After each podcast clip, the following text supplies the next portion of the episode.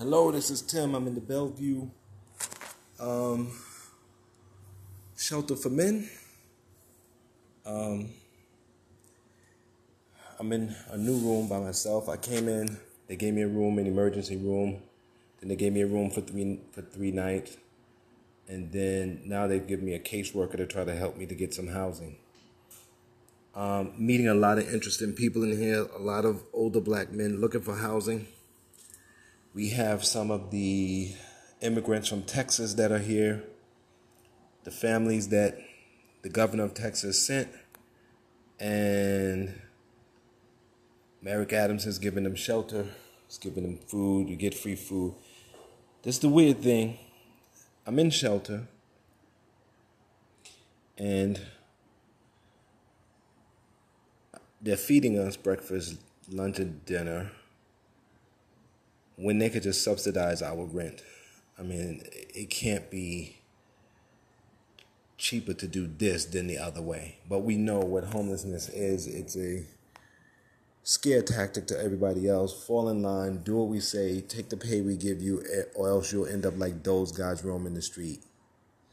Um, we're not all drug addicts. I've never taken any drugs, and some of the men I met seem to me they maybe they smoke a little weed. That's it. Um, it's a shame.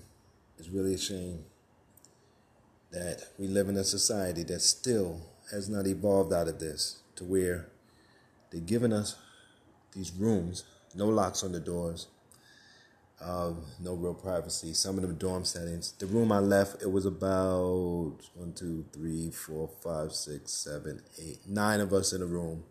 This room is only two, but the other person's not here yet. So we'll see how it goes. I just wanted to update y'all, and um, there'll be more books, more readings to come, more information to come.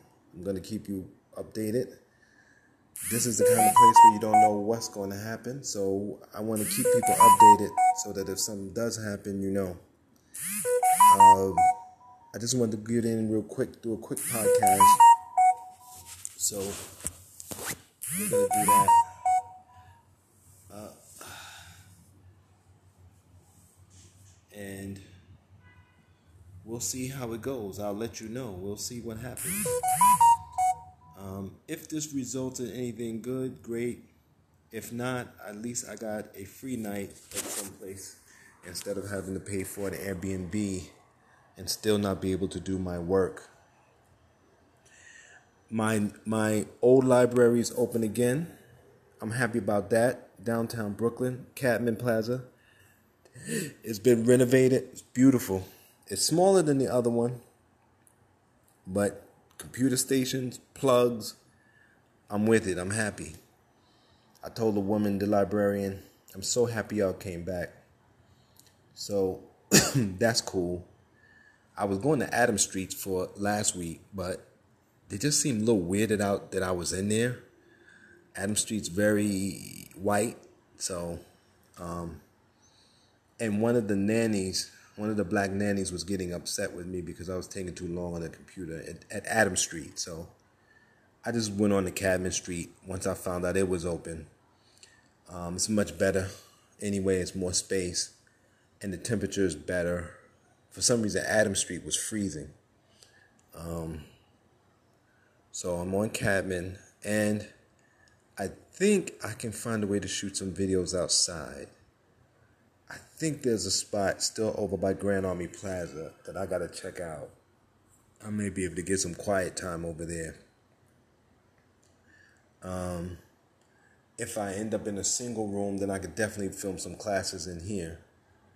Or maybe if this guy doesn't come, if he works during this time, I could film some classes and um, we can do it like that. So we'll see about that. We'll see about that. And hopefully I can get some more classes up, some more content up, and get some more funds up so we can end this madness. Or someone out there is renting a room in the New York City area, maybe Newark, New Jersey, maybe Irvington. I've been there too. Um, I'm down with that. and um, let me know if you're listening. Please, please, please, I need your support. So please click the link, support one of the platforms, donate, become a sponsor. If you want to donate and have me do a show on you, let me know. Give me your information, and um, we can do it like that. Um, I'd be happy to do that. I love talking about the people who help. There's some other people who've been helping me, a few, but I don't. They don't like their names out too much, so I try not to give their information. But I am going to start a daily.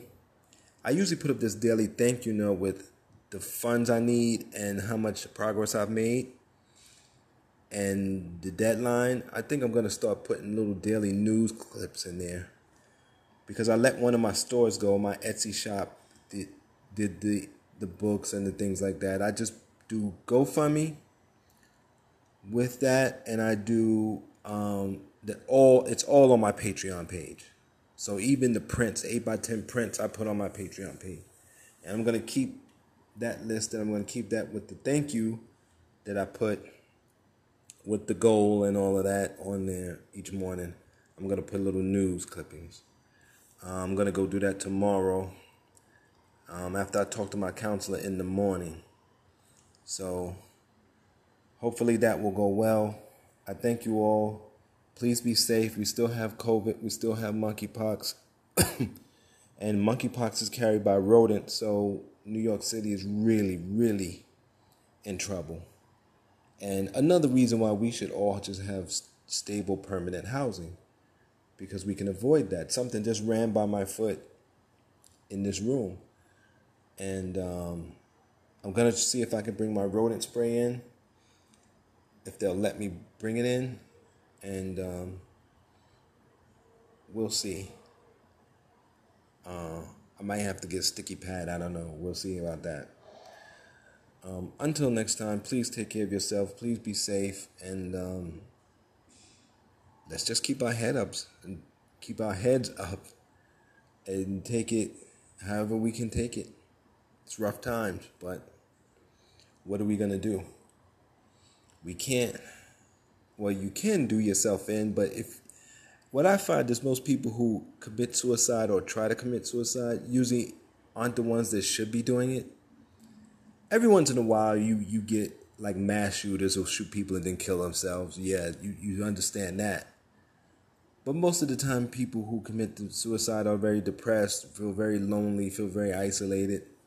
And they, they're not the ones that should be going, it's the ones who made them that way. It's always been my opinion on it. Um, so that's what I always tell people. I thought about doing it when I was young, man. For the same reason, just felt alienated. But I, I felt alienated my whole life because I've been a conceptual thinker my whole life. Of course, I know more as an adult, but I always wanted to know why these things work. Why were black people living in one neighborhood and whites in another? Why was theirs so much nicer than ours? Why? Why was our fathers in and out? Um, my mother worked for these people. I saw nothing special in them than the women in my neighborhood, so I always would ask why.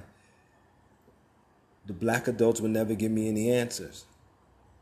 I knew I couldn't ask the white adults for some reason. Didn't know why, but I just knew that would be rude. Um, so I've always been curious. I've kept that curiosity, but I studied over the years and found the answers. And so that's why I try to share the answers with you. That's why I created the Conerson Center. And hopefully it can be of help. And hopefully we can build something. Because that's the point of it all. So let's keep going. And um, until next time, be safe. Take care.